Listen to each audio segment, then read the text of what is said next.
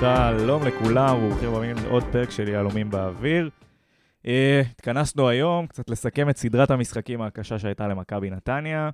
Uh, בתקופה האחרונה אנחנו גם uh, ניגע במשחק האחרון בעיקר נגד הפועל באר שבע, וכל מה שהיה גם מסביב, שם באיצטדיון ובכלליות.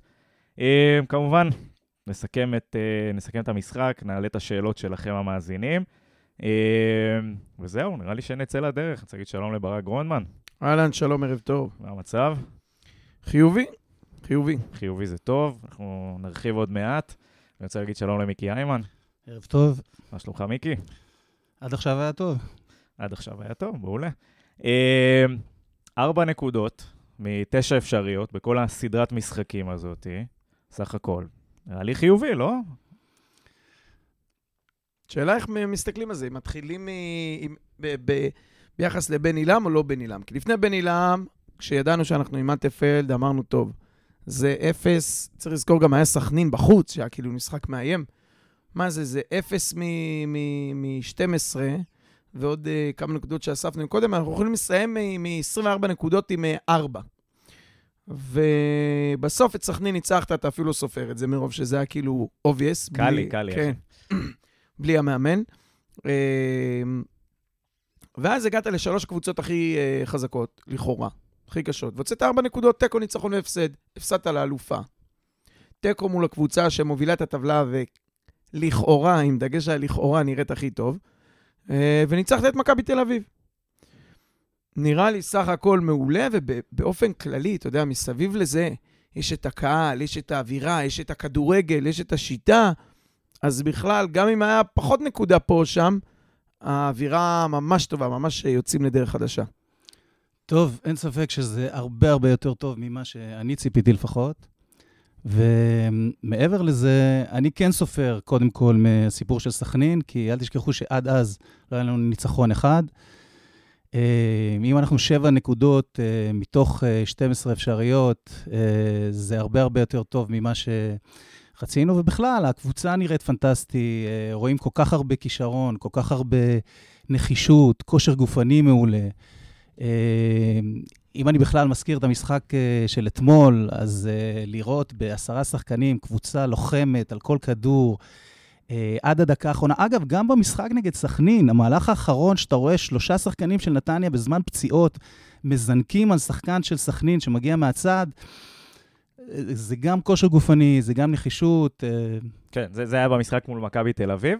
אה, ואיזה דברים גדולים אנחנו יכולים לקחת מהסדרה הזאת? אנחנו ניכנס למשחק מול הפועל באר שבע, נדבר על עשרה שחקנים, נדבר על הכל, שזה באמת היה משחק אה, פנטסטי. יחסית כמובן לאיך שזה התפתח במגרש, אבל יש איזה תופעות שלמדנו מהסדרה הזאת של המשחקים. כן, אני, אני חייב להתחיל, זה עוד יבוא בהמשך. סליחה שאני... הקהל, ממש, תשמע, מכבי תל אביב, יש משהו בסדרה כזאת, שאתה מקבל את שלושת הגדולות, אתה יודע, בסוף שנה עושים אה, מיני מנוי לפלייאוף עליון או לזה. היה פה סדרה של שלושה משחקים, בתנופה מתוזמנת עם בן עילם, אה, מאמן שזוכה לשיר אה, שיר שחקן, שיר מאמן. ומכבי תל אביב היה מלא, והייתה תצוגת קהל. וחיפה נסעו לא מעט אוהדים, והיו שם, עוד פעם, חיפה זה ב-20 אלף מנויים מכורים, אבל היה את הפינה שלנו, ושמעו וראו והחמיאו. ואתמול עוד פעם, אני יושב שעה לפני, אתה יודע, מסתכל, האיצטדיון כבר מלא, גדוש כולו, למעלה, למטה, בצדדים, יש תפאורה, יש קהל, ו- ואני אומר לעצמי, סמק, מה יהיה באשדוד? מה יהיה נגד קאש עוד uh, חודשיים? אנחנו נהיה פה לבד 700-800 איש, ואני מקווה שלא, ואני חושב שזה, השלושה משחקים האלה, אה, ייצור תנופה מולה, ואני אומר לך, באמת, סליחה שאני חופר על זה, אבל בגדול, בהסתכלות מלמעלה, יותר מאשר הגול הזה, או המגן הזה, או המשחק לחץ, או האדום או הצהוב, זה שעכשיו יש 6,000, 7,000 מועדים, שהעיר מחוברת, שיש תכונה ש, ש, ש, שרוצים לבוא, בעיניי זה הדבר הכי חשוב. בני אמר אתמול לשחקן ה-12. יכול להיות שזה גם עניין טיפה יותר רחב מזה. זאת אומרת, כאילו, המומנטום הזה, זה מה שייצר את, ה, את המשחק אה, מול אשדוד או מול סכנין. לא סכנין, אבל מול אשדוד או מול קריית שמונה, שזה לא 600 או 700 או 1,000 איש, זה היה 3,000, 5,000, 6,000 איש. כן, ואתה רואה, אבל גם השחקנים יודעים את זה. אתם, גם כשהפסידו, גם אתמול בעשרה שחקנים, אה, אתם תקראו את התחת ואנחנו נדע שנתתם הכל, אנחנו נבוא. ובאים. וזה יימשך ככה הפועל ירושלים בחוץ, ואם יביאו משם שלוש נקודות, זה ימשיך למשחק הבא בבית, ואין סיבה שלא. ברור שלא כל משחק זה מכבי תל אביב ובאר שבע, אבל אין סיבה שלא. אני בסופו של דבר חושב שכשמשחקים כדורגל טוב וגם נותנים את הכל על המגרש, קהל מגיע. ולדעתי הקהל ימשיך לבוא, כי יש פה גם קבוצה שמשחקת כדורגל התקפי, מה שזה ה-DNA של נתניה. יש פה קבוצה שעם אופי, אה, כל כך הרבה כישרון, ו- ופשוט אתה רוצה לראות כדורגל יפה, ואין ספק שבקבוצה השנה, בניגוד לשנתיים האחרונות, יש פה כדורגל שמזכיר לנו קצת את השנים של אה, ערן לוי ודיה סבא, ולכן אני חושב שיבוא הרבה קהל. מגניב, אז דיברנו על ה... מה החיובי שאנחנו לוקחים מהסדרה הזאת, אם אנחנו מסתכלים עליה מלמעלה, ומה הדבר הפחות טוב או השלילי שקיבלנו, שלמדנו מהשלושה המשחקים האלה. אמ, טוב, אם אני לוקח את המשחק שהיה אתמול, אז אנחנו מדברים על uh, כמות הצהובים שקיבלנו, שזה קצת מטריד, כי עם כל הטענות שיש לנו לגרינפלד, עדיין כל העניין הזה שכל רגע השחקן בא בריצה ומוחה כלפי השופט וחוטף על זה צהוב, זה כל כך מיותר ו- וחבל. אז uh, מזה הייתי מעוניין שנימנע. מעבר לזה, אני חושב שגיבשנו הגנה הרבה יותר טובה ממה שהייתה לפני, אמ, ואני מקווה שכאילו ש... שאם נקודת התורפה שלנו הייתה הגנה, אז uh, בעניין הזה נצליח uh, לטפל. אני, יש לי הסתכלות, uh, קודם כל, הצהובים זה תופעת לוואי של התלהבות ומוטיבציה ורצון ולהילחם על כל כדור, ואתה לוקח את זה אישית, שאתה לא מקבל את הפאול או את הפנדל, ואתה כועס על השופט כמו איזה אבא שלקח אה, צעצוע לבן שלו, אתה רגע, רץ אליו בטירוף. אנחנו מדברים על המשחק האחרון, אבל אנחנו מסתכלים רגע טיפה, טיפה יותר הוליסטי. אנחנו נחפור על המשחק האחרון, נכון. אנחנו נדבר גם על הצהובים. אני, מעניין אותי לראות טרנדים עכשיו. אז, אז אני רוצה להגיד שבהקשר הזה, אנחנו לוקחים שלושה משחקים שהם אנומליה, הם קצת יוצאי דופן, גם דיברנו על הקהל, נכון. קבוצות גדולות, ציפיות אחרות, אבל גם בשיטה. קל יותר לבוא ולהגיד, אני משחק שלושה בלמים ופותח וזורק את המגנים קדימה ותוקף, נגד uh, מכבי תל אביב, נעקוץ אותה עם המכנסיים למטה. חיפה, בחוץ, גם ב-2-0, אני לוחץ. באר שבע בעשרה שחקנים, עוד יותר, כי אין לי ברירה. אני לא אחכה אחורה לחטוף את ה-2-1. זה הדבר השלילי או החיובי שלך? זה הדבר שצריך להתייחס אליו כ- כיוצא דופן. אנחנו שבוע הבא נגד אה, הפועל ירושלים. האם ממשיכים בשלושה בלמים? שבוע אחרי זה, מכבי פתח תקווה, שוב שלושה בלמים. אחרי זה, עוד ועוד משחקים שהם קבוצות הבטן של הליגה. אני לא יודע אם השלושה בלמים הזה... רגע, רגע, עוד פעם, אנחנו זולגים פה לדברים, וזה באמת יגיע. אבל אני, מעניין אותי, אני יכול להגיד על עצמי לצורך העניין, אוקיי? אני יכול להגיד שמהסדרת משחקים הזאתי, אני יכול, כאילו, אם אני מצביע על משהו שטיפה זה, אז אני לא חושב שצריכה להיות מוסכמה שתמיד לוחצים גבוה, אוקיי? זה משהו שראיתי ולא תמיד אהבתי. אני, יש משחקים שאתה צריך ללחוץ גבוה, יש משחקים שאתה לא צריך. תמיד אתה מתכוון מול כל יריבה או לכל אורך המשחק? בכל מצב המשחק. זאת אומרת, אם אני מסתכל על, על המשחק מול חיפה, שזה יותר הטריד אותי, אז המחצית הראשונה דווקא, ולא המחצית השנייה כשכבר אין לך, אתה יודע, שאתה אומר, הלאה ובאללה, בוא נלך קדימה. בסדר. אבל אתה לא צריך להתחיל משחק ככה, וזה משהו שראינו שקורה לאור שלושת המשחקים האלה, והייתי שמח אם יהיה לזה התאמות פר משחק, ולא, ושזה לא יהיה כלל אצבע להכל. אנחנו חוזרים לעניין המקובעות של המאמן. המאמן הזה הוא אה, אה, אה, מקובע רדיקלי.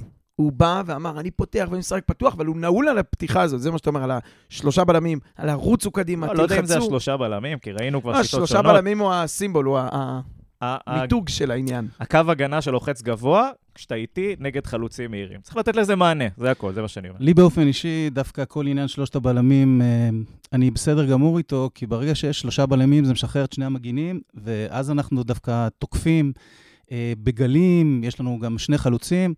אז ככה שבעניין הזה, אני חושב שזה דווקא יתרון. לגבי הלחץ הגבוה, מאחר ועד עכשיו אנחנו רואים קבוצה עם כושר גופני כל כך טוב, ושגם בחלקים שמסיימים את המשחק, אנחנו עדיין רצים ו- ונלחמים על כל כדור, אז לי אישית אין בעיה עם זה שלוחצים גבוה, מה גם שתמיד הייתה לנו בעיה עם כל הנושא הזה של הנעת כדור בהגנה. אז ככה שברגע שאנחנו לוחצים קדימה ומביאים את כל המשחק קדימה, אני חושב שזה דווקא אה, הולך לטובתנו. אוקיי. Okay.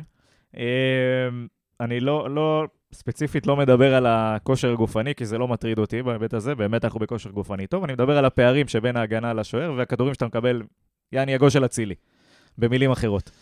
אה, המחיר שאתה... כן, כן, וזה גם משהו ראינו אתמול עם רוקאביצה, כשלא היה שם, כשהיה שם נבדל במקרה הזה, אבל אה, זה דברים שהם... אני אה, מבין לגמרי על מה אתה מדבר. לטעמי, נגד חיפה, מה שלא היית עושה, היית חשוף. לא, בסדר, הקבוצה הכי טובה בליגה, אין על זה בכלל ספק, לפחות בשלב הזה של העונה. בואו נדבר קצת על המשחק של אתמול, ואם אני עושה לעצמי שלוש נקודות כאלה גדולות בראש, אז קודם כל יש לנו שופט שבא בא, בא, להת... בא להתווכח, כן. כן. הוא בא קצת לקחת את המשחק אליו. אה, ארבעה צהובים בשש דקות, אני לא זוכר שראיתי דבר כזה מצחיק, ועוד צהובים כל כך קלים על כלום, על כלום. וזה דבר כזה... אתה מציב את הרף.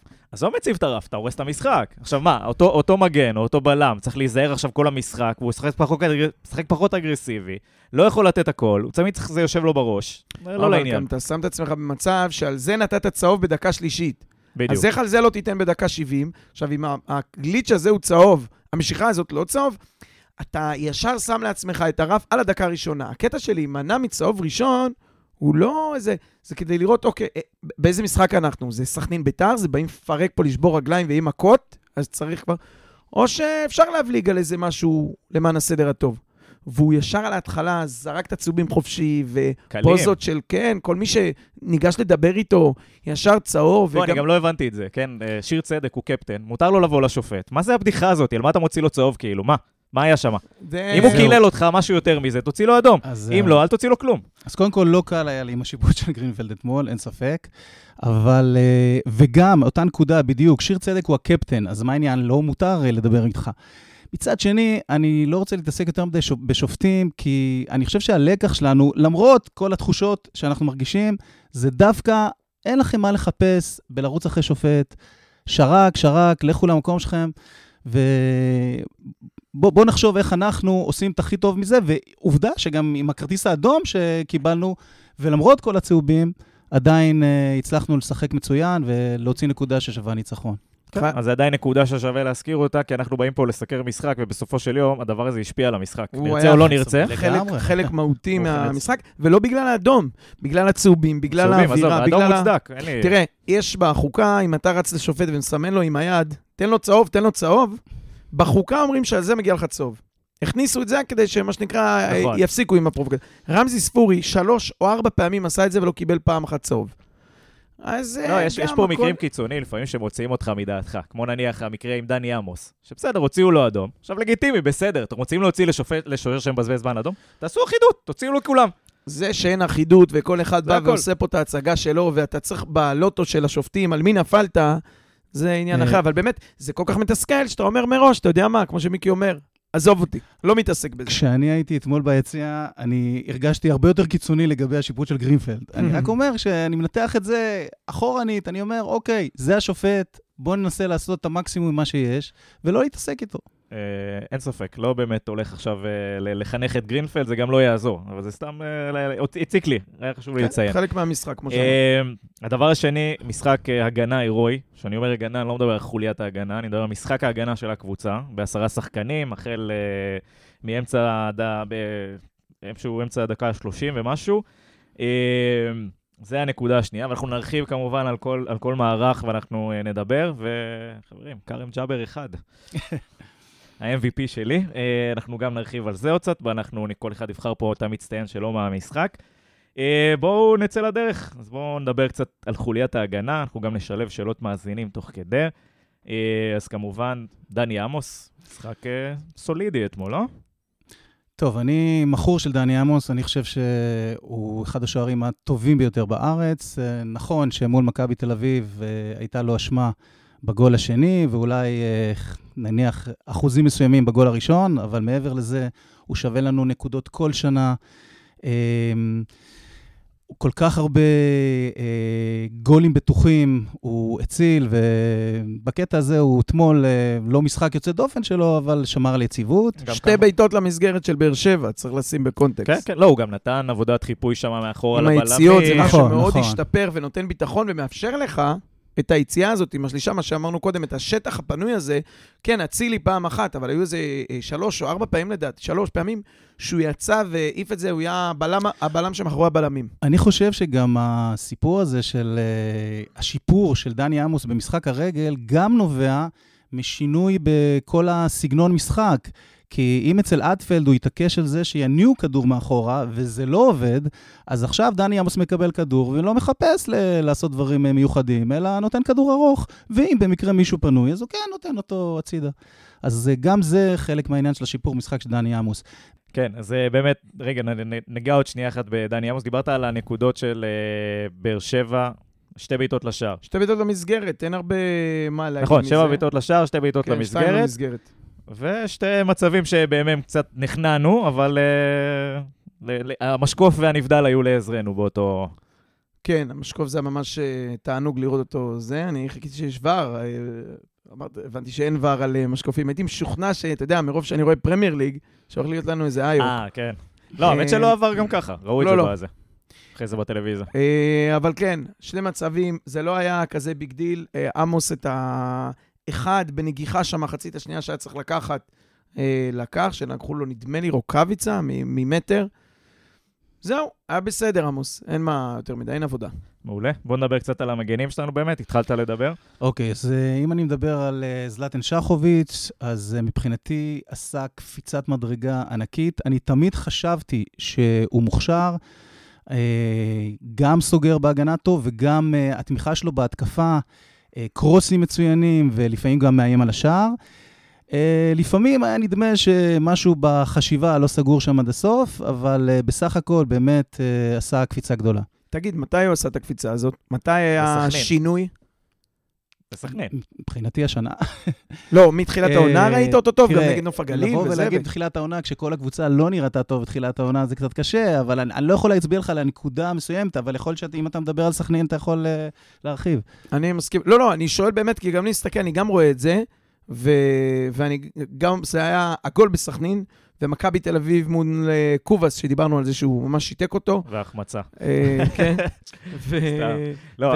ונגד חיפה, ואתמול גם... אגב, ההחמצה הוא פשוט נפל מהרגליים. אה, אז אני סך הכל חושב שכן, זה באמת ה... אולי את הסתירה הזאת כולם קיבלו, גם הוא קיבל, צריך לזכור שהוא היה על המטוס, הוא היה אמור להיות בדרך החוצה מפה. וצ'אנס אחרון, ואחריו הצ'אנס האחרון האחרון, שהחליפו מאמן, והוא התאפס. אתה באמת רואה משהו, דברים ממנו שלא ראית. אה, אחריות והגנה, הוא לא רץ ומתנפל על השחקן בקטע שאתה אומר, תשמע, זה או צהוב או שמשחילים אותו. רוב הסיכויים שהכדור אצלו, אתמול מצא את עצמי בבאר שבע, מסתכל ואומר, הוא חוטף את זה, הוא... כאילו אני סומך עליו. רגע, קצת מפתיע. אני יכול, אני יכול לתת פה אולי עוד נופח. נגיד, תשמעו, זה ילד בן 21. מן הסתם הוא יתקדם משנה לשנה. זאת אומרת, אם אנחנו מדברים על... על uh, זה לא שעכשיו יש לו טכניקת על, הוא פשוט מייצר לעצמו טיפה יותר בגרות במשחק, הוא לומד דברים עם מאמנים חדשים. בגרות, יודע, אחריות, סבלנות. הוא יודע מתי לצאת, כי הוא צובר ניסיון, זה, זה דברים כאלה ש, של הגנה בכלל, מגנים, זה, זה אחד מהאלמנטים החשובים. ואולי... זה, לא שהוא, זה לא שהוא עכשיו שיפר את היכולות הגבהה שלו בצורה פסיכית, כי ראינו גם במשחק הזה הרבה עיבודי, הרבה כדורים שהולכים סתם לזה. אני לגמרי חושב שהדברים האלה היו קיימים אצלו, ובפירוש הגיל עושה את שלו. אולי גם סיבות אחרות, אבל הרוב אצלו זה מנטלי, כי יכולות יש שם. צריך גם להתייחס לזה שעובדתית עברנו לשלושה בלמים. אז זהו, הוא, שאתמול, הוא טיפה אתמול, יותר, כן, היה אחרי זה, זה כבר 4-4-1, נכון, זה לא... לא, אבל גם מכבי תל אביב, גם מכבי חיפה, גם המחצית הראשונה פה, אתה, יכול להיות שזה מאפשר לו יותר ביטחון, ויותר לצאת ללחוץ בפחות פחד, ו... שמע, השיטה אין ספק שהיא מחמיאה לו ולג'אבר. כן. צריך להגיד, אתמול במחצית השנייה שיחקנו 4-4-1, ושניהם היו טובים מאוד במחצית השנייה. וגם במס... במחצית הראשונה מול מכבי תל אביב שיחקנו 4-3-3, אה, ו... אף אחד מהם לא היה טוב.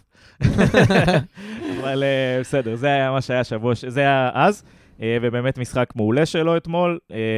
כרם ג'אבר. זה הפינה שלך. חוץ מה... תתכבד. אז זהו, אני אתחיל עם היהלום שלי של המשחק אתמול, כל אחד שיגיע לשחקן שלו יבחר את המצטיין שלו, שלי היה כרם ג'אבר אתמול. הרבה זמן לא... שוב, זה גם עניין של כמה, קצת המשחקים האחרונים, שאתה רואה שהוא משתפר והכל וזה. עכשיו, בואו, לא, לא, לא חושב שגדל פה עכשיו רוברטו קרלוס, צריך לשים דברים בפרופורציות, אבל מבחינתי אתמול, המשחק הכי טוב שלו במדי מכבי נתניה. אה, אני גם חושב. זה מחזיק, ובדיוק לפני שבוע חשבתי על זה, איך במשחקים הראשונים שלו, ממש שעלה מהנוער, לא ידענו איך קוראים לו, אה, אמרנו, איזה יופי, ומגן, וזה, ואמרנו, אוקיי, אולי זו התלהבות של התחלה, זה עוד ירד, וזה ירד, וואחד ירד, מה שנקרא. אה, אבל אתמול זה הלך חזרה. אתה פתאום רואה שמשהו מסתדר לו. עוד פעם, אולי זה בן עילם, אולי זה אנשים שהוא מכירים, אולי קצת ביטחון מנטלי, לא רק אצל זרים, גם אצל צעירים מקומיים. ומסתדר, והוא אחראי, צריך לציין, דיברנו על זה, שבעשר דקות הראשונות, הוא כל פעם יצא ללחץ מאוחר מדי ללופז, עד שהוא הגיע ללופז, הוא חטף את ההגבהה מעל הראש, ולא היה לנו לא מגן ולא לוחץ, ו... יכול להיות שהוא היה צריך להסתנכרן. וכן, איזה איפוס. כן. בדיוק. אה, בעניין של ג'אבר, אה, קודם כל יש לנו שלושה מגינים ימניים. אז יש לנו את וייר, ויש לנו את קונסטנטין, ואת אה, ג'אבר. עכשיו, לדעתי, הכי מחויב זה וייר. הכי מוכשר זה ג'אבר, ומה שקורה עם ג'אבר, קונסטנטין נעלם אה, הכי התקפי, קונסטנטין, אתה חייב לתת לו תואר. הוא פשוט נעלם, אז קשה לשפוט אותו כרגע, אבל uh, לי נראה שכשג'אבר מרגיש שיש לו איום, יוצאים ממנו דברים הרבה יותר טובים. והוא באמת, היה לו משחק נפלא אתמול, גם בצד ההתקפי, גם בצד ההגנתי. היה לו איזה פה ושם עניינים שכמעט חטף צהוב, שהרגיזו אותי, כי זה היה מיותר, אבל מעבר לזה, באמת אה, משחק מצוין. מגניב. אה, כן, הצהובים זה באמת מחלה שאנחנו חייבים להתגבר עליה. אה, היה לנו אתמול, אמרנו, מחצית ראשונה לפחות, אה, שיחקנו שלושה בלמים, אז בואו נתייחס גם לשיר צדק, לגנדלמן ולרז שלמה. סך הכל משחק סולידי, אה, צריך להגיד. אני מתייחס לגנדלמן פה, למרות שבחצי השני הוא כן שיחק בקישור. אני אישית אוהב אותו בקישור, אני חושב שהאגרסיביות הזאת אה, מהירה לנו וטובה לנו, אבל אולי ניגע, לזה, ניגע בזה בצד של הקישור. שיר צדק, משחק, גם אחד הטובים שלו מכבי נתניה, יציבות, שקט, לא איחר לכדורים, תזמונים. אחלה זה. וגם רז שלמה, אולי חוץ מה... בסוף שם קצת אה, זה, אבל לדעתי משחק יציב. אני מסכים שאחד המשחקים היותר טובים של שיר צדק, יש משהו בשיר צדק שאותי קצת מרגיז. הוא לפעמים מנסה להרגיע את המשחק בכל מיני תנועות כאלה של, אה, אוקיי, הכל בשליטה. ועוצר, ומין תנועה כזאת של ביטחון, שבשביל להשרות ביטחון על ההגנה. אבל במקרים מסוימים זה מעכב את המשחק. מעבר לזה, משחק טוב מאוד של שיר צדק. אה, כן, האמת שאני אתן לו את הקרדיט הזה, הבן אדם קפטן, לקח איזה, אתה יודע, בדברים האלה, כל הג'סטות וכל הזה, אני אה, מקבל ממני את האשראי בדבר הזה. אני אשמח לראות אה, יותר משחקים עם יכולת כזאתי, כי במשחקים הקודמים הוא לא היה שם עדיין. הוא, הוא, היה, הוא היה טוב, הייתה יכולת אחלה, אני רק יש לי בעיה עם זה שהוא היה ב vibe של, של בני סכנין, של להעיף כל כדור, יאללה. כן. אטלה. כן, זה נכון. הוא פוצץ שם כדורים חופשי, היו קטנים, אפילו אה, רז שלמה חטף אחד שעמד שם בשטח אש. לא, כן, גם הוא מעיף כדורים שאפשר להניע, זה בסדר, אבל זה אולי DNA של קבוצה שצריך, למרות שהוא לא פה כבר. זה נראה לי DNA של שחקן. זהו, אבל הוא כבר לא פה איזה חודש-חודשיים, זה משהו שחייבים להתייחס אליו. הוא היה באטרף להעיף כדורים, והיו פעמים שאתה, דווקא במצב שאתה מסתכל ואומר, אמרת עכשיו על להרגיע את המשחק, אתה מנוסה, אתה הקפטן, עצור כדור, תן פס אחורה, תן לנו עוד כמה שניות. היה באטרף של להעיף, אבל הוא העיף את כל הכדורים שהגיעו אליו, אז זה גם בסדר. כל עוד זה לא נכנס, זה הכל בסדר. מהצד השני. אה, טוב, נשלב קצת שאלות מאזינים. אז יונתן סמיה אה, שואל אותנו, ההגנה שלנו עמדה יפה בעשרה שחקנים, האם צריכים אה, להמשיך ככה? ככה זה אני, בשיטת משחק הזאת של ה-3-5-2, ואיפה גנטלמן צריך לשחק? אז בעשרה שחקנים, אה, כמו שאמרת, לא ההגנה עבדה יפה, אלא משחק ההגנה. כל כן. העשרה אה, עשו הגנה. אה, גם לא היינו, חוץ מעשר דקות של משכנו עד המחצית, חזרנו עם ארבעה בהגנה. נכון. אה, וגנדלמן, לדעתי, תראה, האילוץ הוא שאם אתה משחק שלושה בלמים, אתה צריך אותו שם. או הוא, או... אה, ברח לי השם, נו. אלמוג כהן. יובל שדה. כן. כן, אלמוג פצוע, עד שהוא יחזור, יש לנו את יובל שדה. אז, אז זה האילוץ הזה, אבל אני אגב אתמול חושב, וזה היה מאוד בולט, קשה לי לומר את זה, כי אמרתי ההפך לפני כך וכך אה, שבועות. אה, הוא אתמול נתן בקישור האחורי הצגה, לדעתי בחצי השני שהוא היה, גם הגנה, גם התקפה, חילוצים. מאבקי אוויר יש לו לגנדלמן שמונה מתשע. שמונה מוצלחים מתשעה. זאת אומרת שכל כדור, ותשעה זה לא מעט לעלות, כל כדור שהוא עלה בראש, הוא לקח אותו. פלוס ה- פלוס הנגיחה של כן. הגול, כן. מאוד... אה, אמ, לגבי גנדלמן, אני, מר- קודם כל הוא עשה קפיצה אדירה, והוא פשוט משתפר משחק למשחק, ופשוט כיף לראות אותו. אני מעדיף אותו כבלם. למה אני מעדיף אותו כבלם? כי ברגע שהוא משתתף במשחק ההתקפה, למעט אתמול, שאתמול באמת, אה, הוא גם במשחק ההתקפה, בעיקר בגול, הוא נתן את המסירה לזלטוביץ', שהובילה בסופו של דבר לשער, ועשה את זה יפה מאוד. בדרך כלל, הכוח שלו הוא במשחק ההגנה, ואם אנחנו בבעיה של בלמים, הוא עושה את העבודה פנטסטית, כמו שאמרתם, ראשון לכל כדור, מכסה נפלא. אז uh, אני מעדיף גם את ה-352 וגם uh, אותו מתופקד כבלם. מעולה. אה, גם להב ראובני וגם ויקי נחום אה, התייחסו לעניין הזה של אם להישאר עם השיטה הזו או לא, במיוחד שהיא מחמיאה לג'אבר ושחוביץ', שנראו מעולה ב, ב, אה, במערך הזה. מצד שני, להב ראובני מציין ש, אה, שהקבוצה נבנתה השנה בשביל 4-3-3. זאת אומרת, יש פה ים שחקני כנף בפוטנציה. זה נכון אז אם מאוד. אנחנו מאבדים אותם אם אנחנו משחקים במערך הזה, או שצריך לעשות להם איזה התאמות מיוחדות. הנה, ראית אתמול התאמה ראשונה, דומביה חלוץ. נכון, האמת שכן. אה, אבל, אבל זה נכון, יש אה, הרבה שחקני כנף שהובאו ל-4-3-3 של ההולנדי. בסדר, זה המצב, החלפת מאמן, החלפת שיטה, גם הסגל אה, טיפה השתנה. נכון, ועוד נקודה אחת, לגבי אם לשחק בשיטה הזאת אה, באופן קבוע, גם נגד קבוצות שהן לא top 4, אני לא חושב. אני חושב, לא, לא, לא, התשובה היא לא כן ולא לא. זאת אומרת, אני אומר, בוא תהיה גמיש. במשחקים שמתאים לך, תשחק את זה. משחקים שלא, אתה גם יכול לשנות תוך כדי משחק. רק בכר עושה את זה באזור ה-7,000 פעם במשחק. קודם כל, אין לי שום התנגדות לזה שישנו מערכים במהלך המשחק. אני פשוט חושב שה-352, שמשחקים אותו כ-352 ולא כ-532, זה שיטה התקפית, וזה משחרר את המגינים. עכשיו, אם במהלך המשחק לא עובד, אתה צריך להוסיף עוד איזשהו שחקן בקישור, אתה מוותר על בלם. ועובר ל-4-4-2, או אפילו אתה יכול להחליט 4-5-1, אבל... או 4-1. כן, אם אתה יותר במצב- סביר אצלנו. כן. אני, הפנטזיה שלי, כמו שמיקי אמר, לשחק לא 5-3-2 אלא 3-5-2, זה שבמקום שני המגינים או אחד מהם, תוכל לשים את שחקני הכנף. אה, אה, אחד מהם, הם גם ככה עומדים על החצי ולוחצים קדימה. כן, וקבוצות, כשאתה משחק נגד קבוצות שהם, אה, שאין להם הרבה כלים התקפיים, בטן הטבלה ומטה, כן. תעמיס למעלה, תעמיס למעלה, אני לגמרי חושב, אני מסכים. אוקיי, נעבור הלאה לחוליית הקישור שלנו. אז יש לנו את אביב אברהם ובוריס אינו ופרפגו יגון. אה, אני בחרתי את אביב אברהם למאכזב שלי של המשחק, דרך אגב. אה, מהסיבה הפשוטה, אפילו לא קשור לנתונים או לא קשור לכלום, אחריות. זאת אומרת, אתה כבר לא שחקן עונה ראשונה, אתה לא שחקן עונה שנייה, ויש את הלהט של המשחק, ואתה בדופק 200, והכל נכון, ועדיין. שאלה, אתה ראית את זה מגיע חצי שנייה לפני שזה קרה? לא. אתה ראית? לא. אוקיי, לא. אז אני הפסיכופת היחיד שראה אותו. הוא, אה, ישבתי ביציע, זה היה בדיוק בזווית הוא, מולי. הוא רץ להשיג את הכדור. הוא, בדיוק, הוא הרי, אה, זו הייתה מתפרצת שדני עמוס, גם לא יודע למה, זרק לו את הכדור לאמצע המגרש הוא למתפרצת, ניסה ולא לתת לכנפיים. מסירה, נכון. ניסה לתת, איבד, קלט שהוא על מתפרצת, אוי אוי אוי, זה עליי. ורץ, אתה יודע, שאתה נכנס לאטרף בין אחד לשני, מאחד, השני, הם- רגע שהם מסרו אחורה, הוא עשה את הסיבוב עם המבט בעיניים של, אני מגיע לזה. נכון. ווואלה, זה מיותר, וכשבוריס סינו עשה את זה שלוש פעמים, זה נגמר בצהובים. שלוש או ארבע פעמים בגביע הטוטו, ואחרי זה אמרנו, בואנה, יש פה בעיית תזמון והתלהבות יתר וזה. זה לא פעם ראשונה שאנחנו, זאת אומרת שזה קורה לאביב אברהם לצערי, אה, וזה לא מקרי, כי כשאתה הולך עם הרגל בצורה כזאת, זה עלול לקרות.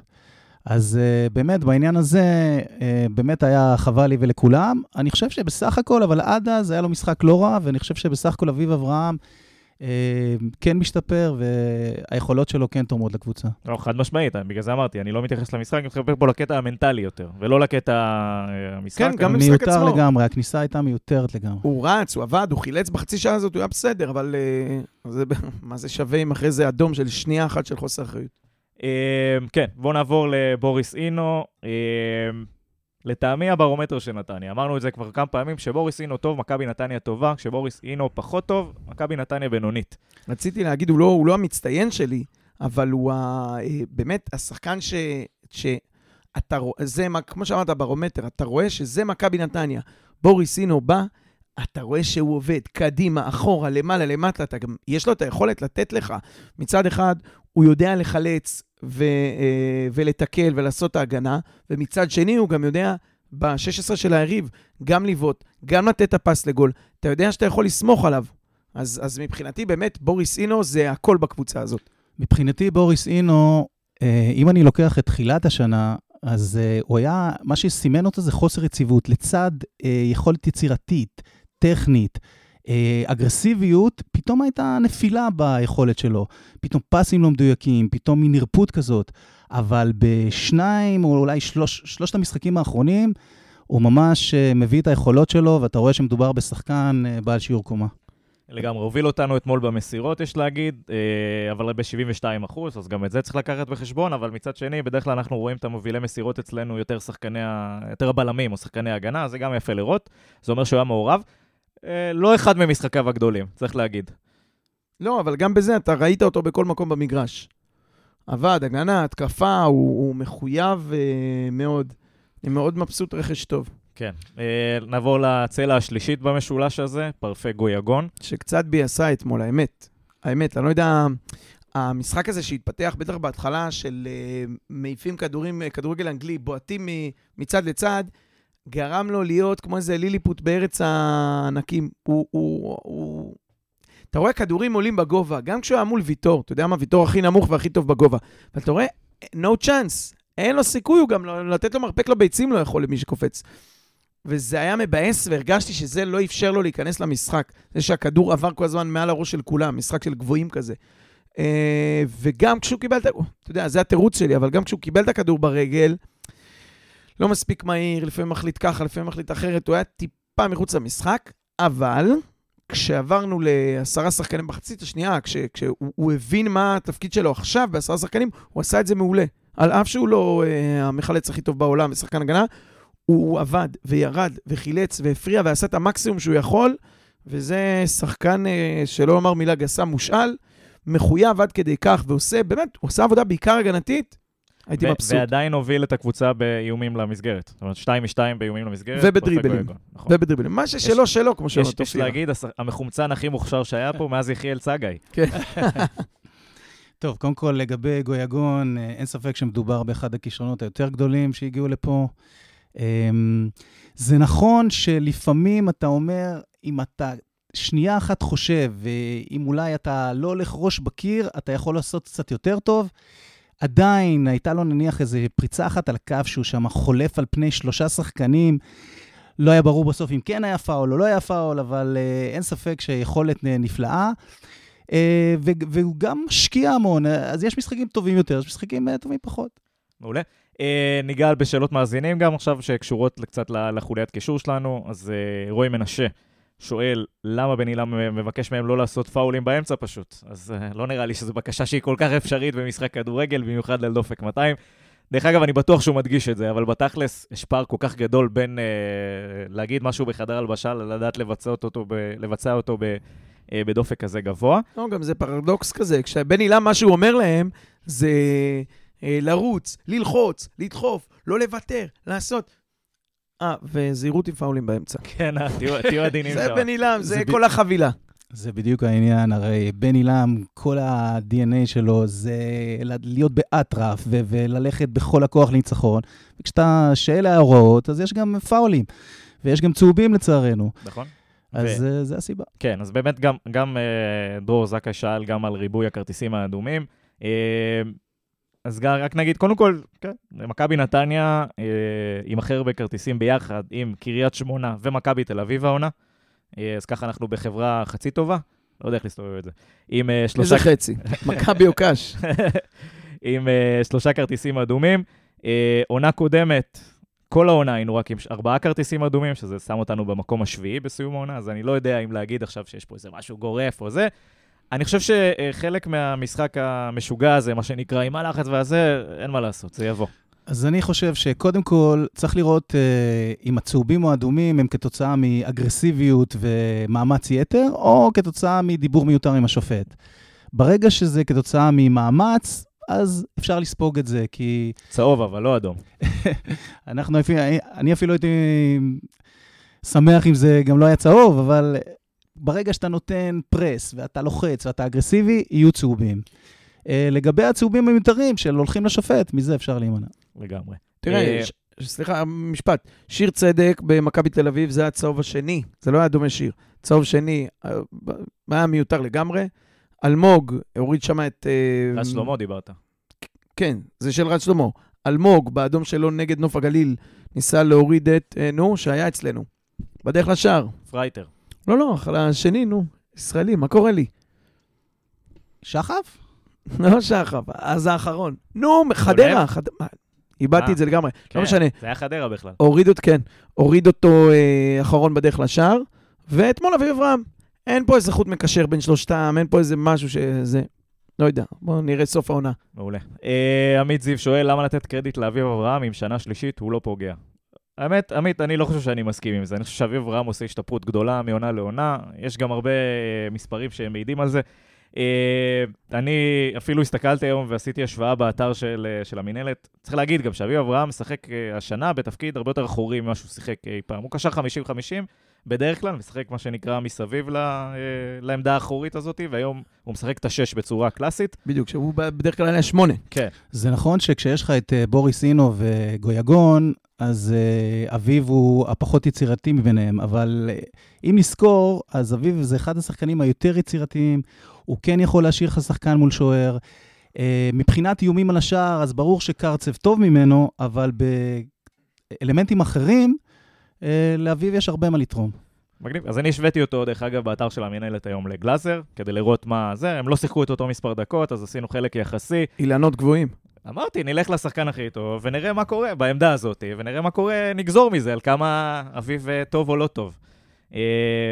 אז מסירות מקדמות, גלאזרים פר דקה, מה נקרא לזה, גלאזרים 0.39, אביב עם 0.37, אחוז דיוק במסירות, שניהם מ-81 אחוז, איומים לשער, אביב עם 6, גלאזר עם 4, ואביב בערך פי 2 פחות בדקות מגלאזר העונה. שניהם בלי שערים או בישולים. דריבלים מוצלחים, גלאזר משמעותי, יותר טוב, עשה 2 מ-2, אביב עשה 5 מ-8, אבל זה רק מצביע על הסגנון משחק של מכבי נתניה, של ללכת יותר קדימה. תיקולים מוצלחים, אביב עם 0.62, גלאזר עם 0.58, תיקולים, אחוז תיקולים מוצלחים. חילוצי כדור, גלאזר 0.6, אביב 0.5. והנתון המשמעותי שמבדיל ביניהם אולי זה עיבודי כדור לדקת משחק, שזה גלאזר עם 0.03 ואביב עם 0.06. אז זה לדעתי זה, אבל זה, זה רק מראה שאביב באזור, הוא לא הכי טוב בליגה בתפקידו מן הסתם, אבל הוא לא כזה גרוע כמו שעושים, כשעושים ממנו. אני חייב ל... לענות בשאלה, מה שנקרא, לעמית. מי במקומו? נגיד אתמול ספציפית, מי במקומו? רק יובל שדה, ובהקשר לשאלה של מאזין קודם, שדיברנו על הכנפיים, את מי תשים באמצע? את חן עזרא? את... את נו, היום אני בבלקאוט חזק. חן עזרא, את אלשיך, את אמיר ברקוביץ', את מי? אתה בארבעה שחקני כנפיים. את שלום אדרי? אולי נפתלי בלעי. יפה. אז או נפתלי או אולי יובל שדה. תרשה לי בין שלושת האופציות האלה לבחור בכל זאת באביב. מגניב. בסדר, אבל אתה יודע, כל אחד עם הזווית שלו לאותו משחק. חוליית התקפה, אנחנו מדברים על דומביה ואנחנו מדברים על זלטנוביץ'. Uh, ואני חושב שאולי נתחיל לגעת רגע, ב, קודם כל בזלטנוביץ'. אוקיי, okay, אז קודם כל לגבי זלטנוביץ', זה נכון שהוא לא סיפק את כמות השערים שציפינו ממנו, אבל זלטנוביץ' עובד מאוד קשה במגרש. יש לו תכונה אחת שהיא די שונה מחלוץ קלאסי, הוא לא אגואיסט, הוא מוכן לוותר על גול בשביל עצמו ומפרגן למישהו אחר. Uh, מעבר לזה, ראינו שיש יכולות. אני מאוד מאוד מקווה שזה גם יתחיל לבוא לידי ביטוי בשערים שהוא כובש, כי אין ספק שאם זה יבוא לידי ביטוי, אז אנחנו נהיה גבוה. לגמרי. אני חייב להגיד שאתמול uh, ישבתי עם הבן שלי ביציאה ואמרתי לו, תסתכל, בדיוק את זה. גנדלמן, נדמה לי, לא זוכר מי הגביה לו כדור, הוא מיד הוריד לו עם הראש, בלי, אתה יודע, 80% מהחלוצים בארץ עוצרים על החזה, מסתובבים, הוא הוריד לו, הוא קיבל ממנו, לא חשב. הוריד לו עם הראש לביתר, גנדלמן בעט הוציא לנו איזה קרן מזה או משהו, אבל הוא מאוד לא אנוכי, עובד מאוד קשה עם הגב על כל הבלמים, גדולים וחזקים ממנו, ו... ואתמול גם הוא, הוא היה זה שהגביה, גם כשהוא יוצא החוצה. נכון. אני, כן, אני מאוד מבסוט. במשחקים שיש לו, שהוא משחק חלוץ בודד מול אה, שלושה בלמים, אז יהיה לו הרבה יותר קשה, כנראה שלא שם נראה את הגולים ממנו, אבל אני, לדעתי, אחלה רכש. אבל כן, עבודה קשה ויכולת, וזה, אל תדאג, מספרים יהיו, עוד פעם, אנחנו בשלושה משחקים שטוב, מכבי קיבלנו רביעייה, אבל גול, כל גול זה חציבה. צריך, לה, צריך להגיד שהמשחקים הבאים שלנו מבחינת קבוצות שישחקו הגנתי נגדנו, זה אפילו יהיה יותר קשה, יהיה יותר צפוף, יהיה יותר הגנתי, אז באמת... אה... כן, אבל איכות השחקנים תהיה אחרת. זה נכון. ולכן אני מאמין שכן, אה, יהיו מספרים, אני לא דואג ממנו. כן, ודומביה, אה, משחק אה, סביר, גול אדיר. אז, אז קודם כל, אה, מעבר לגול שהוא נתן, זה התחלק לחצי-חצי. מצד אחד, אה, קבלת החלטות לא תמיד הכי נכונה, מצד שני, מרוויח כדורים בעוצמה, אה, רץ, סוחט פאולים, וכמובן, הפינאל הזה עם הגול הפנטסטי שהוא נתן. אה, איפשהו חצי-חצי. נכון, רק נגיד שדומביה מוביל את הקבוצה בכדרורים אתמול, חמש מוצלחים מתוך שישה ניסיונות, שזה גם שאפו. אה, ואני אוהב את הקצת שכונה שהוא מביא למשחק, אני חייב להגיד. הוא קצת כזה, הוא עדיין משחק בשכונה, וזה נחמד. יש בזה קצת מן הקסם כשהוא בא ללחוץ לשחקן וזה. מצד שני, שוב, ראינו את זה אולי גם בחיפה במחצית השנייה, קבלת החלטות עדיין לא שם. אני רוצה להחמיא לדומביה דרך בן עילם, או ההפך, לבן עילם דרך דומביה. אני, כשראיתי את ההרכב, אה, הייתי מבסוט כי נגד חיפה, ב... יניב מזרחי עשה את מה שעשה נגד מכבי תל אביב, זה היה מצוין, אני מת עליו ואני רוצה שהוא ישחק. הוא קיבל את ההזדמנות נגד חיפה, הרגשת שהוא לא שם, עשו חילוף, נכנס דומביה. אה, היה בסדר, ולא יודע אם על סמך האימונים או על סמך אה, חיפה, אמר בני למוקי, זה עובד לי, שיישאר שם. יש לך משהו עם חלוצים שניהם, אתה. כן, נכון, אני את השני. לא, בין השובל, נתת פה מונולוגים. כן, אני אוהב את השני, את האנדרדוג. אז אה, לא, אתה רואה מהרגע שיניב מזרחי הפך להיות star עם המספרת הזאת, אני מחפש לי second best. אבל, אה, ובן אילם אמר, אני הולך איתו. ו, ואני מאוד בעד, דיברנו על קיבעון ועל גמישות, אז אתה רואה שהוא, אוקיי, יניב מזרחי לא טוב, מישהו אחר, פחות מתייחס אה, לעמדה. אני חושב שהוא, יש לו יכולות להביא לעמדה הזאת, כשהוא לא חלוץ, הוא לא עומד עם הגב, מה שזלטנוביץ' יודע לעשות, או חלוצים אחרים, הוא לא יודע לעשות את זה, אבל הוא בא מהכנפיים יפה על אל-חמיד, בדקה השנייה עשה שם סיבוב שנתן לך את הצהוב, שאם הצהוב הזה לא טובע בים הצהובים, יכול להיות צהוב ש, שכן מכריע אה, להמשך. שחקן של דריבל. כן, לקח גם במחצית שנייה, לקח שם מישהו על הקו באיזה תרגיל פתיחת רגל. יש לו את זה, וגם הגול, טכניקה יפה של בעיטה. אני חושב שגם uh, בן עילם הלך איתו, מאחר ונגד חיפה, הוא פשוט החליף את יניב מזרחי והיה הרבה יותר טוב. אז בואו עכשיו נדבר על הנושא הזה, גם שאלה שעלתה גם מיונתן וגם מלהב. אה, יניב מזרחי או דומביה? מי צריך לפתוח? אז זו התשובה שנתת קודם. זה בהתאם ליריבה, בהתאם למה שאתה מבקש. זה לא אותו סוג שחקן. דומביה, אמרנו, יכול לקחת שחקן במהירות על הקו, יכול לעשות סיבובים. יניב מזרחי זה קצת זלטנוביץ', אה, במובן של אה, להשתמש בגוף, לקבל כדור על הגב, להוריד אחורה, לצרף את, את, את הקשרים. אה, יש לו סיומת אדירה, חד מאוד ברחבה. זה מאוד תלוי, אתה לא יודע אם איזה יריבה או איזה סגנון משחק יתפתח. אבל דיפולטיבית, אני חושב שעם שני חלוצים, אז שני החלוצים. לגמרי. ובואו נדבר קצת על המחליפים שהיו אתמול. אה, היה לנו את חן עזרא, היה לנו את אה, נפתלי בלעי, היה לנו את אה, יניב מזרחי, והיה לנו את אמיר ברקוביץ', שממש נכנס לדקות האחרונות של הסיום. רשמים מיוחדים מהחילופים שהיו לנו? נראה לי שהם נכנסו בעיקר, אתה יודע, להחזיק את זה. כבר היינו, ב... זה היה בדקות, הם נכנסו בדקות של האוקיי, בואו נצא עם תיקו יפה ועשרה שחקנים והכל סבבה. אז, אז לא יותר מדי. חוץ ממחויבות, ריצה, מאמץ, חן נתן שם אה, אה, עבודה. וברקוביץ' בסוף, לדעתי, ב-90 זה היה, אני כבר מעורפל, 90 פלוס, הצליח לקחת שם כדור, לחטוף ולהיכנס לתוך הרחבה. יש לי תחושה שברקוביץ', אה, יש עוד איזה משהו, אני מקווה שיתפנה לו הזמן והמקום להראות. עוד שאלה של uh, עמית זיו בהקשר הזה באמת. אז יש לנו את חן עזרא, הוא שואל, יש מה לבנות על חן או להביא לו מחליף בינואר? אז זהו, אז קודם כל, מבין החילופים, לטעמי הבולט ביותר היה חן עזרא, ואני חושב שכשחקן מחליף, הוא שחקן לא רע בכלל. כשהוא טרי והוא נכנס באמצע, הוא יכול לעשות הבדל, והוא כן זה שמסוגל להשתאות ברחבה בקור רוח ולתת את הגול. לעומת זאת, ברקוביץ', זה... אני מתרשם שהוא עוד לא סיגל לעצמו את הקצב של הליגת העל. כן, גם אתמול זה לא משחק, אה, זהו, הוא נכנס אה, דקות ממש אחרונות, זה לא המשחק שאנחנו שופטים לגביו, וזה לא, זה, זה, אין לו, לא היה לו באמת זמן להראות את יהיה לו את הזמן שלו. כן. בדיוק. אם אנחנו כבר דיברנו על החילופים, אז בואו נדבר קצת על, על בן עילם, וניהול המשחק שלו אתמול. אה, איך התרשמתם? אני חושב שהוא הגיב... אה, אני, אני חייב להגיד שאני אהבתי את ההוצאת חוץ. אין, זה... נכון. תשמע, רק בשביל זה שווה. כמה כאלה יש לך בליגה? בעולם. אה, צריך לפרגן גם על קוז'וק, שיצר שם כדור אה, שהגיע מהאוויר יפה. מישיבה בספסל, זינק לעצור אותו. רואה בכלל צוות האימון באיזה. טכניקה, טכניקה גבוהה, צוות אימון. הי- הילה הציעה לי בבית שלה, למה שלא שהצוות ספסל ייתנו להם להוציא אאוטים. או. הוא התלהב מזה, אמר שהם אה, מחוץ למגרש, שהם יכניסו את האאוטים. חדשנות מגיעה מישראל. אה, אני חושב שהוא הגיב אה, נכון, הפתיע אפילו אותי. הגיב נכון לעניין הזה, הייתי בטוח שנישאר עם השלושה, אה, שלושה בלמים, כלומר חמש, שלוש, אחד. זהו, צריך, צריך להגיד, דרך אגב, דיברנו על זה, ציינו את השמות של החילופים, אף חילוף לא הגנתי. כן. בעשרה אה, שחקנים. תפקיד לתפקיד, או אפילו טיפה יותר למעלה, אבל לא, לא היה איזה קטע של להכניס עוד בלם, עוד קשר אחורי שיעמוד אה, לפני הבלמים, בלם רביעי, אה, שלישי במקרה הזה. אבל הוא, הוא שינה משלושה בלמים לארבעה, שלח את גנדלמן, שזה עוד משהו שצריך להגיד על גנדלמן, הוא כלי שאתה יכול לשחק איתו בתוך המערך. שיר צדק לא יכול לשחק קשר אחורי, וזה נכון. גם יתרון. הגיב יפה, עובדה זה החזיק. זה, מה זה החזיק? אנחנו, לא אמרנו את זה כל הפרק, אבל צריך להגיד, אנחנו נראינו מעולה, לא התייחסנו ליריבה, ובצדק, נראינו מעולה.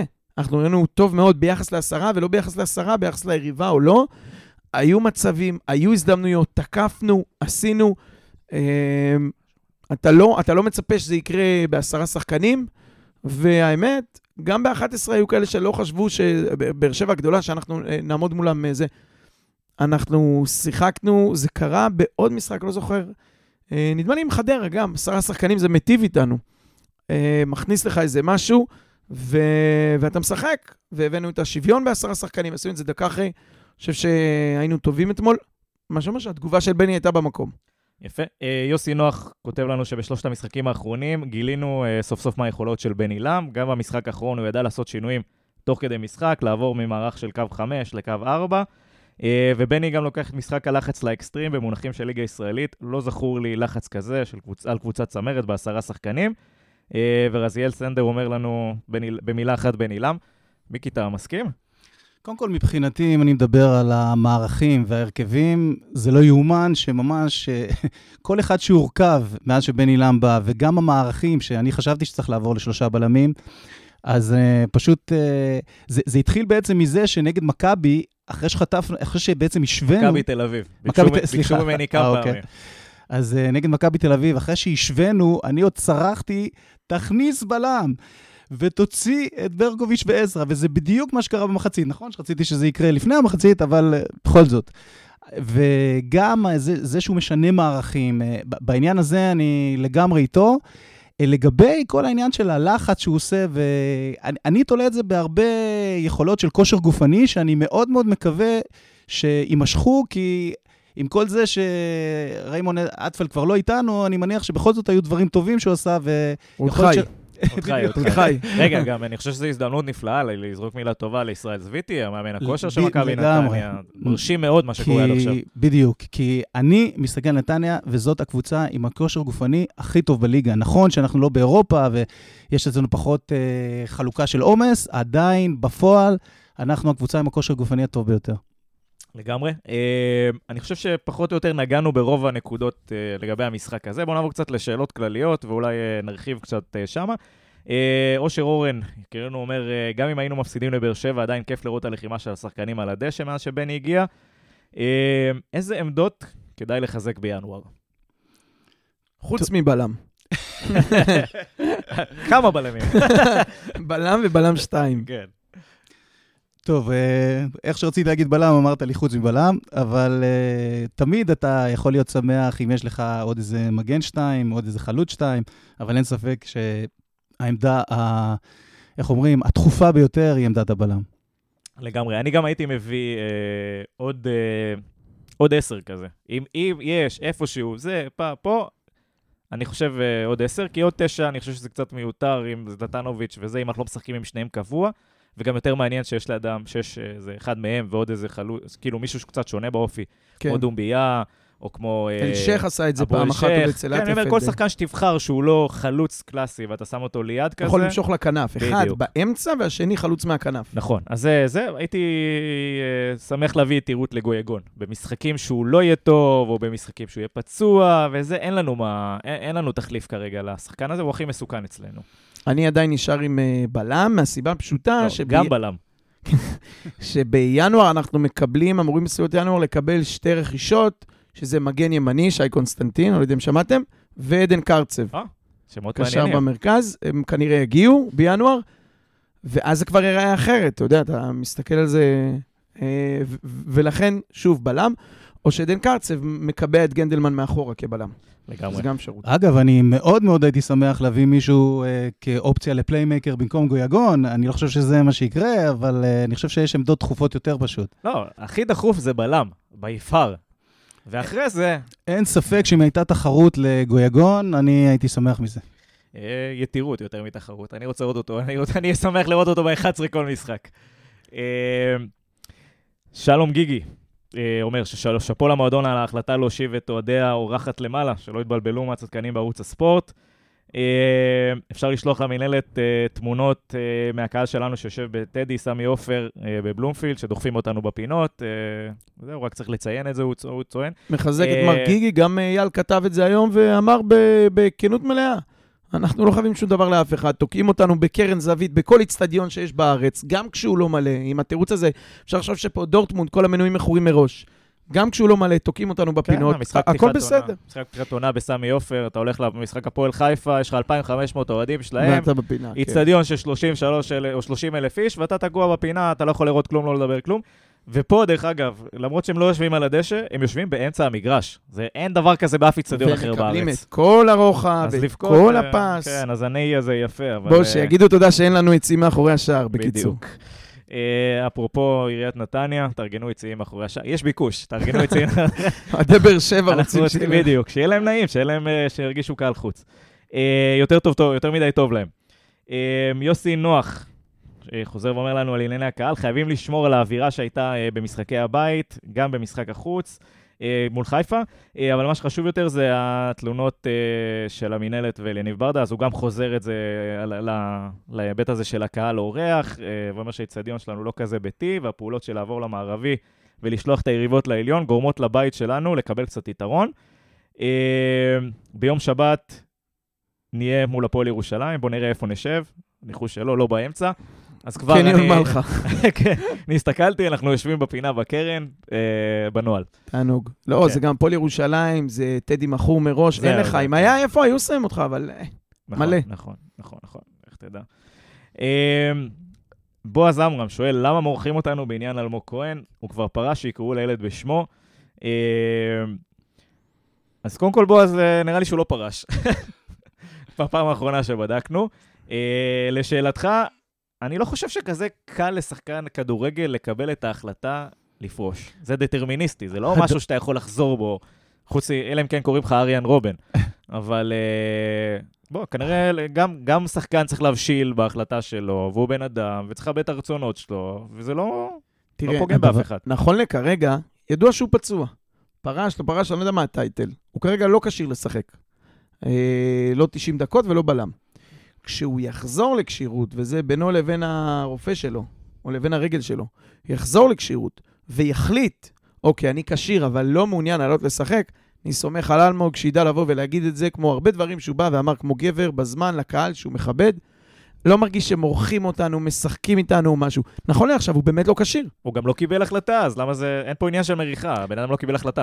הדבר הקשה ביותר לשחקן כדורגל זה לפרוש. אני זוכר אפילו בהזדמנות שיצא לי לעבוד גם עם עודד מכנס, והוא אמר לי שהם דיברו ביניהם בזמנו, שהם אה, יגידו שהם לא יורדים מהמגרש, לא מתפנים. וגם אייל ברקוביץ' דיבר על זה, שמהרגע שאתה פורש, פתאום הכל, הכל זה מתחיל להיות בסוג של אה, ירידה.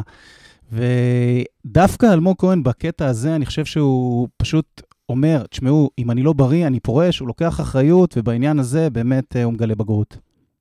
אני גם מעדיף שימתין עם זה, ואם הוא בריא, ש... אני לא חושב שהוא יפרוש בינואר. לא, לא לא זה... סליחה, אנחנו? צריכים אותו, יש חצי גמר גביע, יכול להיות שהוא יהיה כשיר גם לגמר, יש פלייאוף עליון, מקום רביעי אירופה. אני כאילו צוחק, אבל אני אומר את זה באמת, למה אני, למה דחוף לי? מה, אני, מאימא שלו, מה, אני דחוף עכשיו, דחוף לי עכשיו ש, שיודיע שהוא פורש מחר בבוקר? שלא יודיע. שייקח את הסטטוס הזה כמו שבא לו, שיהיה בריא, שייכנס להרכב. זה בכל זאת אלמוג כהן, זה לא עוד שחקן. לגמרי. אה, עוד שואל בועז, גם להב ראובן נשאל על זה, אז uh, להב, אני חושב שזו התשובה, הבן אדם עדיין לא, uh, לא החליט, וזכותו לא להחליט, ואני לא חושב שיש, uh, שהוא יחזור לכשירות, נתחיל, נתחיל לדבר על זה יותר עניינית. ועוד פעם, אנחנו בעד שלא יחליט. אם ההחלטה היא לפרוש, לא, שלא בעד, יחליט. בעד שיחליט לפרוש בסוף העונה. אה, בסדר כבר. גמור. לא, זה לא בסוף העונה. נדבר. אמ, כן, ובועז שואל אותנו גם על אה, אם האופציה לשנה הבאה על פרפי גויגון, למה זה הפך לסוד מדינה. האמת שאין לנו תשובה רשמית, ואני לא באמת יודע להגיד לך כי. זה סוד מדינה. יכול להיות. אה, כן, אז אין לנו באמת אה, תשובה רשמית. אה, וכשיהיה, כמובן שנודיע אותה. גד ונועם בנה שואלים אותנו על ארגון האוהדים, האם קיים ארגון אוהדים היום? כי נגד באר שבע הייתה תפאורה, למיטב ידיעתי, הארגון הקודם יצא לפנסיה. אז uh, נראה לי שפחות או יותר מה שהיה עד עכשיו זה היה התארגנויות ספונטניות של כמה אנשים שלקחו אחריות ביציע, גם אם זה לארגן את התפאורה, ושאפו לבומבו ולברוך טייר ולכל מי שהיה שם מעורב, ב, uh, מעורב בהפקה הזאת. Uh, אני לא חושב שיש עדיין ארגון סדור, וגם לחבר'ה שהצטרפו אליהם כמובן, שאני לא מכיר את השמות של כולם. Uh, אבל אה, הלוואי ויחזור, ואני חושב שזה משמעותי, ואין ספק שקבוצה עם קהל, ואנחנו ראינו כמה זה משפיע במשחקים האחרונים, אה, זה נקודות, זה אשכרה נקודות על הרצפה. צריך אבל להגיד ש, אה, שככל, כמו שאמרנו קודם, ככל שיהיו תוצאות ויהיה קהל, יהיה מי שיבוא ויקח את הדבר הזה. שנראינו כמו שנראינו, אז בקושי טוב הצלחת לגייס. כשנראים טוב ובא קהל, אני בטוח שיהיה מי שייקח ויארגן את הדבר הזה. וכמובן, שי שביט, שאפו, שלקח את זה ברגעים הכי קשים שאפשר. אחי. עוד כמה נקודות שקיבלנו, זה מבחינת המסביב ל- ל- לאירוע שהיה אתמול באיצטדיון, התורים הארוכים, לא כל הכניסות פתוחות, יושבים לאנשים אה, במקומות מסומנים, שמשלמים על זה מראש אה, כסף, אה, סדרנים לא מכניסים לחניית נכים, ואני חושב שזה ביזיון אחד גדול. יש להגיד שאייל הוציא על זה הודעה מסודרת היום ו, ודיבר על זה. אז קודם כל, סחטיין על הלקיחת אחריות, וכל הכבוד לאייל על זה ש...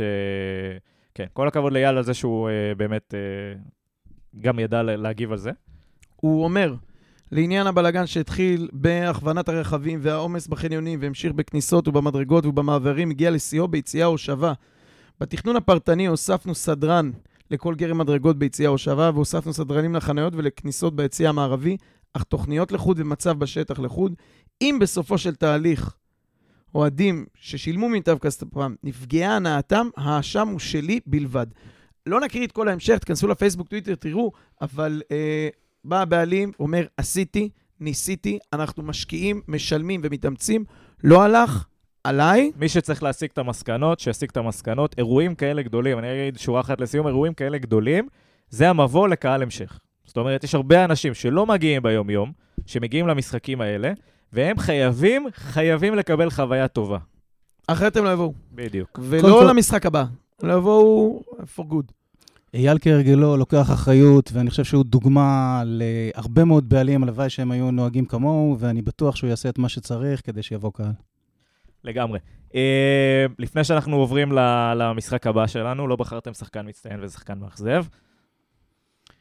אני אמרתי קודם, דיברתי על, על אינו, שהוא באמת הברומטר, אתה אמרת ברומטר, אני אמרתי הוא באמת הקול והלב, וכשהוא רץ ועובד, ואני חייב להגיד שאתמול, מעל לכולם, בעיניי היה אה, גנדלמן, שגויס מההתחלה בתפקיד הבלם, אחרי זה כשעברנו למצב חירום בתפקיד הקשר האחורי, ובסיום, כשהוא הבין שהוא צריך לעלות ולנגוח את הנגיחה הזאת בתוך החמש, אני... זה לא שלא קל לי, אבל אני בהתחלה לא, אה, לא התלהבתי מכל ההייפ סביב גנדלמן, אבל יש משהו, וכמו שמיקי אמר, באמת מתקדם ממשחק למשחק. שחקן טוב, הוא אתמול היה מצוין, הכי טוב לדעתי. מאכזב, אני באמת חושב שאתמול לא היה דווקא שחקן שבלט לי במיוחד, כי היה באמת מאמץ קבוצתי שכולם באמת, אה, ומאוד קשה לבוא ולהצביע על אה, אחד שהיה טוב יותר מאחרים, כי גם ג'אבר נתן משחק מצוין, וגם גנדלמן נתן משחק מצוין, ושחוביץ עשה קילומטראז' ומשתפר ממשחק למשחק, ושיר צדק משחק טוב, אז ככה שאין לי ממש מישהו מיוחד. אני, אני רק אשלים שהמאכזב אה, זה, מה לעשות, אביב, זה מאוד אכזב אותי שאנחנו נשארים עם אה, עשרה שחקנים בדקה כזאת. טוב, כרם, אל תקשיב להם, היית הכי טוב אתמול. אה, נזכיר רק שהיהלום ה-12, דף האוהדים שאל אותנו אה, מה עם גרינפלד, זה ידוע מראש שהוא שונא נתניה, אם אפשר לבקש לו לשבץ אותו. אני לא חושב שאנחנו עושים את הדברים האלה, לא זוכר שיש פה שופט שהוא פסול אה, לשפוט את מכבי נתניה, למרות שהיו פה כמה גם שערוריות כשאתה מבקש, זה לא תמיד קורה. כן, אז, זה לא אה, באמת יעזור. אה, ויואב מצליח שדיבר על הברדק מסביב לאצטדיון, אז נגענו בזה אה, והרחבנו, ונעבור אה, מפה הישר לעיר הקודש ולפינתנו, לו הייתי בני. אה, אז ברק, לו היית בני, איך היית עולה למשחק מול הפועל ירושלים?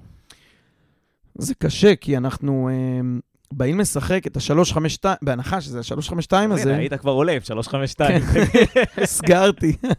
לא, כשבצד שני יש קבוצה משחקת עם שלושה בלמים, אבל כ-5-3-2. חמישייה המגנים בוא נשארים, תספר לא לנו זזים קצת על הפועל. ירושלים, תן לנו קצת... אה, ראינו אותם גם בגביע הטוטו, שלושה בלמים מאחורה, שני מגנים שעוזרים להם, שלישיית קישור אחורי, זה באמת הכי, הכי ליגה א', הכי באנו להעיף כדורים ולשרוד בליגה, אה, שזה מפתיע עם כל הדיבורים על זיו אריה ועל זה. אה, זה כמעט שמונה שחקנים מאחורי הכדור, ושני החלוצים, אגדה וכל פעם מזדמן שם, מנסים לגנוב מתפרצות. אה, שאלה אם אפשר לבוא לזה קצת אחרת מאשר לשתף עם זה פעולה ולהישכב עליהם עם שמונה שחקנים מנגד. זה קשה, הם כל כך מיומ- מיומנים בלא לקחת את הכדור ולא לרצות לשחק כדורגל, שזה זה באמת אה, אה, אה, דוגמה קיצונית למה שאתה מכיר מהימים הפחות טובים של חדרה, קאש, סכנין, לא יודע, קבוצות שבאמת לא אוהבות כדורגל. אה, זה יהיה אתגר קשה. התשובה היא שאני חושב שכן צריך להתחיל כמו שהתחלנו עם השלושה. הייתי, אני ממש משתגע, לא משחק, בגלל שאני יודע מי עומד מולי, לא משחק עם שני המגנים, שחוביץ' וג'אבר, אלא אומר אין בעיה. שמונה אז שמונה, ושם שם שתי כנפיים אה, שהם כנפיים.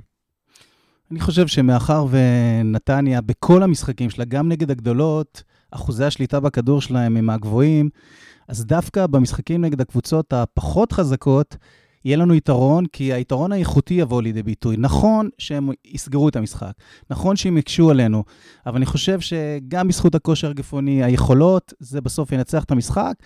אה, אני אוהב את ה-352, אני חושב שאם זה לא יעבוד, אז אה, אולי אפשר לוותר על בלם ולראות איך אנחנו אה, תומכים יותר בהתקפה. אמ, אז אני אגיד שקודם כל, במשחק הזה הולך להיות נפילת מתח משוגעת. זאת אומרת, אחרי שלושה משחקים, עם הרבה קהל, עם אה, אה, אווירה מסוימת, עם שעות מסוימות, אנחנו מגיעים למשחק שהוא בשעה שלוש בשבת. אה, באיצטדיון חצי ריק, נגד העולה החדשה. שלושת רבעי ריק, נגד העולה החדשה, שיש לה קהל קצת רועש, אבל הוא לא גדול. כמו, הוא לא ממלא את טדי לצורך העניין. אה, ואני חושב שתהיה פה נפילת מתח. זה, זה אחד. אז קודם כל צריך לדעת איך לג- לגשר על הפער המנטלי הזה, כמו שבן אילם גם אמר אז בריאיון לפני מכבי חיפה, שבמשחק הזה הוא לא צריך להוריד את השחקנים לקרקע. הם אוטומטית כבר נכנסים למוד של משחק, אצטדיון מלא, דברים כאלה, ו, ובמשחק, ה, והאתגרים יגיעו במשחקים הבאים, אז אני חושב שאנחנו הגענו עכשיו לנקודה הזאת שצריך רגע להוריד אה, זה, אה, ולדעת לקחת את הנקודות בכוח, שצריך, ואני חושב שיהיה משחק אה, לא פשוט למכבי נתניה שמה, במיוחד נגד קבוצות שמצופפות, כי אני לא בטוח שיש לנו עדיין מספיק כישרון לשחק על השטח הקטן הזה, לשחק מול קבוצות שהן קומפקטיות. עכשיו, אני לא יודע כמה הפועל ירושלים תצליח להיות קומפקטית לאורך כל ה-90 דקות, אבל יש שם אתגר מסוים. אני כן הייתי אה, מוותר על בלם במקרה הזה, כי אני לא חושב שאנחנו אה, נצ- נתמודד מול שני מראש? חלוצים. ב- כן. אפשר אחרי זה לשנות, כמובן, תוך כדי משחק הכל דינמי. אבל הייתי, אה, הייתי הולך על שחקני אה, אגף. אני חושב שהפתרון לצפיפות היא בדרך כלל מגיעה מהאגפים, והייתי שמח גם ל, אה, לשתי חלוצים, זאת אומרת, אפילו 4-4-2, כי אתה תרים הרבה כדורים, ואתה צריך שיהיה שם מישהו ברחבה כדי לקחת אותם. אני לא חושב שהגולים יגיעו מדריבלים באמצע. זה ההשערה שלי, נראה איך המשחק יתפתח, אבל uh, אם אני הייתי בני, אז uh, נראה לי שהייתי הולך יותר לכיוון הזה. Uh, הוא כבר הוכיח לנו שהוא uh, יכול להיות גמיש כשהוא רוצה.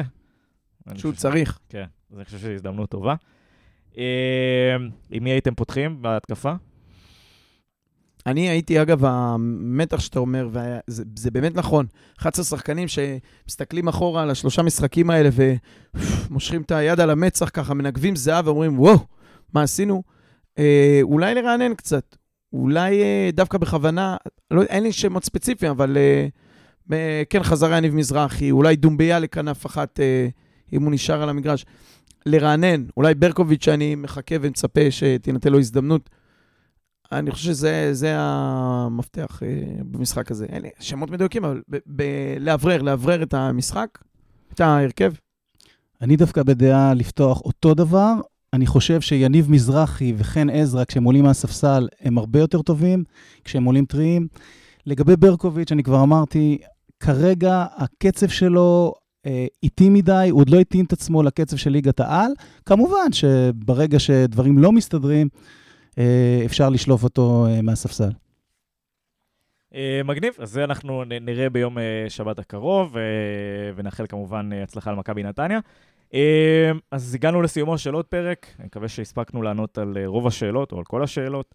אה, ואני רוצה כמובן להודות לכם אה, על ההאזנה. אז אה, אהבתם, שתפו, כתבו לנו בתגובות עם מה הסכמתם ומה לא. וכמובן, שאט-אאוט לחבר'ה מ- מ- שמקשיבים לנו מארצות הברית, מאנגליה, קנדה, צרפת ראיתי לאחרונה. אה, אז כמובן, חבר'ה, תעשו רעש, שנדע שאתם שמה, כתבו לנו בדף. היה לנו מג'מייקה מאזינים, אבל פרייטר, אה, אפרת, אימא שלו עברה ל pod אחר. עכשיו היא שומעת את ה pod של נוף הגליל. אתה יודע, זה בכל זאת. אה, יש, יש מצב שזה יותר אטרקטיבי שם. אה, וכמובן, אה, אני רוצה להגיד אה, תודה לכם, קיימן וברק גרונדמן, תודה רבה. תודה רבה. וכמובן לחמי בורדוביץ', פה על האירוח באולפן סאונד 41, אשר באביחיל הבנויה. אה, ושיהיה לכולנו שבוע טוב, ובהצלחה למכבי נתניה.